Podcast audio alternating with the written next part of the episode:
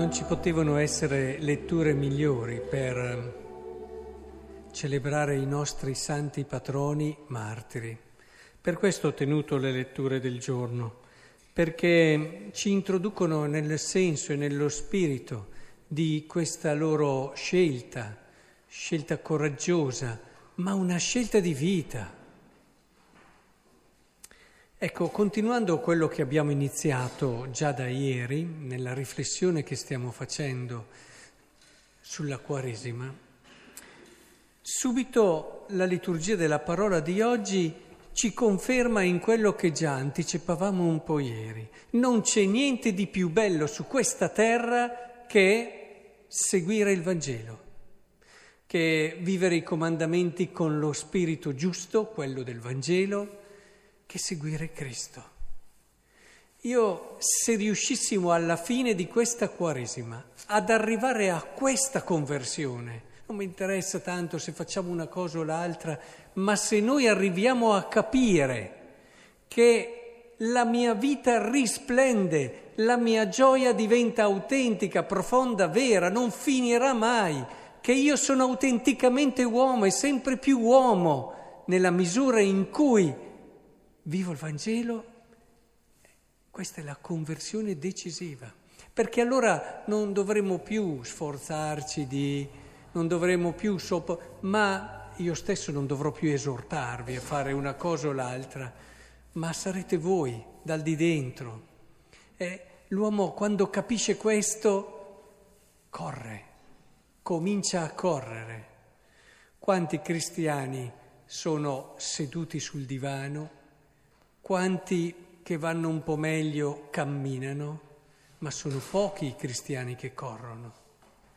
Ma perché per correre tu devi comprendere, devi assolutamente capire che non ci può essere niente di meglio per te, come ci dice. Vedi, io pongo oggi davanti a te la, la vita e il bene, la morte e il male. Oggi perciò ti comando di amare il Signore tuo Dio, di camminare per le sue vie se farai questo, il Signore ti benedirà in cui stai e ne potrai anche prendere queste, prenderai il possesso della terra. Prendo oggi a testimoni e così via. C'è una benedizione dietro l'osservare la legge e così anche il primo salmo che abbiamo appena pregato come salmo responsoriale. Beato l'uomo che non entra nel consiglio degli empi e non siede in compagnia degli arroganti, nella legge del Signore la sua gioia sarà come albero piantato lungo corsi d'acqua, che dà frutto al suo tempo. C'è un'immagine più bella per dire che la nostra vita fiorisce, che la nostra vita diventa davvero vitale, bella, piena, come quella di un albero piantato lungo corsi d'acqua, che dà frutto a suo tempo, le sue foglie non appassiranno e tutto quello che fa gli riesce bene. Ci poteva usare il Signore delle parole più esplicite, più chiare, più coinvolgenti di queste. E questa, vedete, la conversione. Non perdiamoci nel dire adesso faccio questo fioretto, quell'altra, quell'altra pratica, eccetera, ma non cambiamo dentro non cambiamo nel cuore, nel capire che dietro a queste cose c'è la gioia, c'è la vita. Cioè, vedete qual è il problema? Magari siamo anche bravi nella Quaresima a fare tutti i nostri fioretti, poi non vediamo l'ora che finisca, perché dopo... Eh, ma non è quello, non è, non è l'andare ad elastico, è capire questa è la conversione. E ehm, lo dicevamo ieri facendo tanti esempi, ad esempio dietro la rinuncia si nasconde una possibilità di riscoprire nella meraviglia le cose belle che hai, perché se cominci a vivere queste cose, ad esempio a privarti di tante cose anche volontariamente, riscopri una ricchezza che è più semplice ma più vera e che ti accompagna sempre. Ritorni ad avere lo sguardo di un bambino, lo stupore di chi sente di ricevere tantissimo. E oggi, proprio in questa logica, il Vangelo ci pone subito, subito alla fine.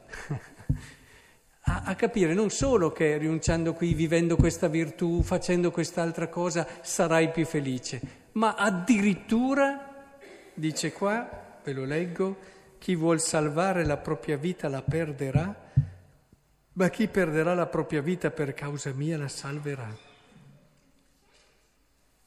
Infatti quale vantaggio ha un uomo che guadagna il mondo intero ma perde rovina se stesso? Ci ha già portato lì dove sono i nostri Faustino e Giovita.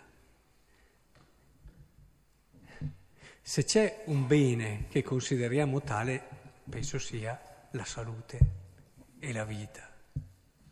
Qua però si dice che se davvero tu vivi il Vangelo, e questo non è inumano, perché uno potrebbe dire, ma c'è un istinto di sopravvivenza che mi appartiene, che appartiene a tutti gli uomini. Sì, certo, ma se tu vivi il Vangelo giorno dopo giorno, passo dopo passo, arriverai a capire che il culmine della vita sta proprio lì nel donarla. Non è mica vero che questi martiri non hanno amato la loro vita, sono quelli che l'hanno amata di più. È molto diverso chi si toglie la vita perché non ne può più, perché sta male, perché ha degli interessi e magari ci voleva raggiungere certe cose, ci rimane in mezzo e così via. Qui abbiamo il darla il regalarla per amore. Non c'è niente di più grande, di più alto e di più umano. E, e sapete come si fa ad arrivare a questa consapevolezza? Il Vangelo ci fa arrivare a questo attraverso una via. Tenetela presente. Man mano che viviamo il Vangelo, ci rendiamo conto di quanto il Signore ci ama.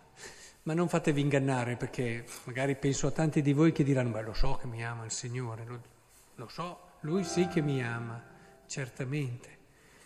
E, però se lo capissimo davvero e vivere il Vangelo ci porta a capirlo, perché è facile dirlo, ma poi se lo capisci non vivi più come prima. Man mano che vivi il Vangelo, man mano che fai anche certe rinunce, sì, che ti costano tanto, ma le fai perché vuoi stare vicino a Gesù, perché hai capito che lì c'è la via, la verità e la vita, ecco che quell'amore che hai detto con la testa tante volte lo cominci a toccare con mano, ti senti la persona più amata del mondo e dell'universo. E quando ti senti così sei la persona più ricca che c'è, perché tutto quello che facciamo, in un modo, nell'altro, eccetera, noi lo facciamo per quello, per sentirci amati e per amare. E, e allora è questo che ci rende felici, perché noi a volte facciamo anche addirittura certi peccati perché ci illudiamo di essere più felici. Ci illudiamo che ci può, perché quello lo desideriamo tutti. Quello sì, che è un istinto profondo, ancor più dell'istinto di sopravvivenza. E allora è proprio lì. Più noi comprenderemo che c'è qualcuno che ci ha amati e vivere il Vangelo ci porta proprio lì, più diventeremo capaci di regalare la nostra vita. Più nella nostra esistenza quell'amore lì entrerà travolgente, forte, autentico, vero. E ricordatevi che su questa terra, se voi verrete a meno, morirete, senza averlo sperimentato, nell'unica possibilità che avete avuto, l'avete sprecata. Pensate un po'. Abbiamo corso tutta la vita a cercare questo, a cercare quello, a cercare sopra, a cercare sotto, non hai trovato la cosa più importante, quello per cui eri nato, quell'amore che potevi sperimentare se avessi vissuto il Vangelo e seguito Cristo dando tutto quello che potevi. Che non ci succeda questo, sarebbe tristissimo.